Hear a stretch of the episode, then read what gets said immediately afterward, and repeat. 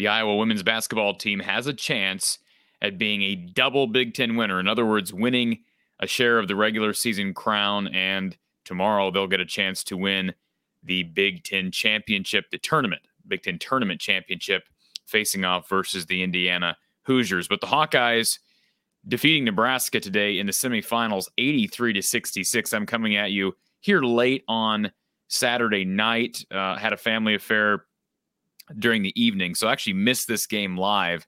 Missed a lot of good basketball today. I mean, a lot of good hoops. Anybody who watched the end of the Murray State, Moorhead State game, or perhaps you've got ESPN Plus, and I'm talking men's hoops now, and you watched Moorhead State and Houston Baptist went to four overtimes. It is March, folks, and Caitlin Clark, kind of a microcosm of what I think we have in store, not only from Iowa in the championship on Sunday, but moving into the women's NCAA tournament. But boy, Caitlin Clark, 41 points. What a night for her again.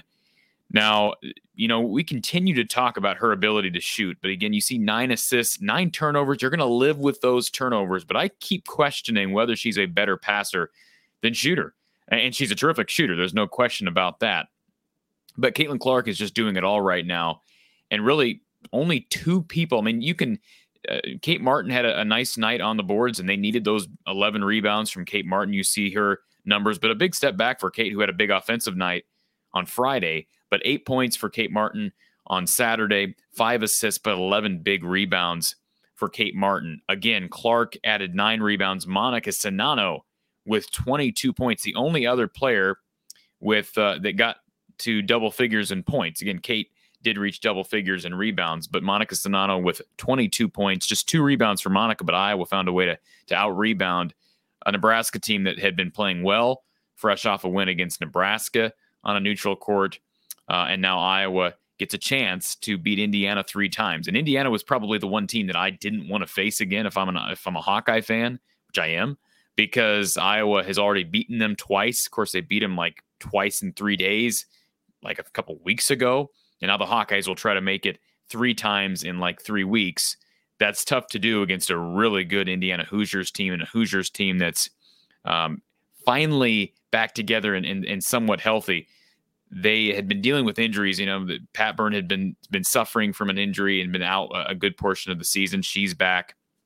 Iowa, this is an opportunity to not only get a Big Ten tournament championship, but to really solidify their spot, I believe, in the top 3 seeds. I think they're going to be a top 12 overall team in the tournament, which means maybe a 2 seed, probably not, probably a 3 seed. You got to remember, they also got some games canceled due to COVID. They were supposed to play Drake and USC, go down to Cancun and play. So that's going, I think that's probably going to be a mark against them. Not saying that's fair or not, but it's not fair to other teams that had to play those games. So I think Iowa, the ceiling is probably 3. They lose this game, I would say likely 4. Maybe they find a way to stay at 3. I mean, losing to Indiana is not going to hurt you, but certainly winning another championship. And to say you are a Big Ten tournament champion and a regular season champion, what a finish for these women. And they're not finished. We got the NCAA tournament still ahead. But remember that Iowa dealt with the COVID pause earlier in the year. Not a lot of teams dealt with those pauses this year as opposed to last year. And then they had other games postponed, canceled. I mean, this was a weird year. It seemed like as soon as Iowa would get some momentum, there would be a pause, there'd be a postponement, and Iowa just found a way to push through it. They dealt with injuries. And I mean, we talked about Sharon Goodman being out. They dealt with injuries across the board. Warnock missed some time.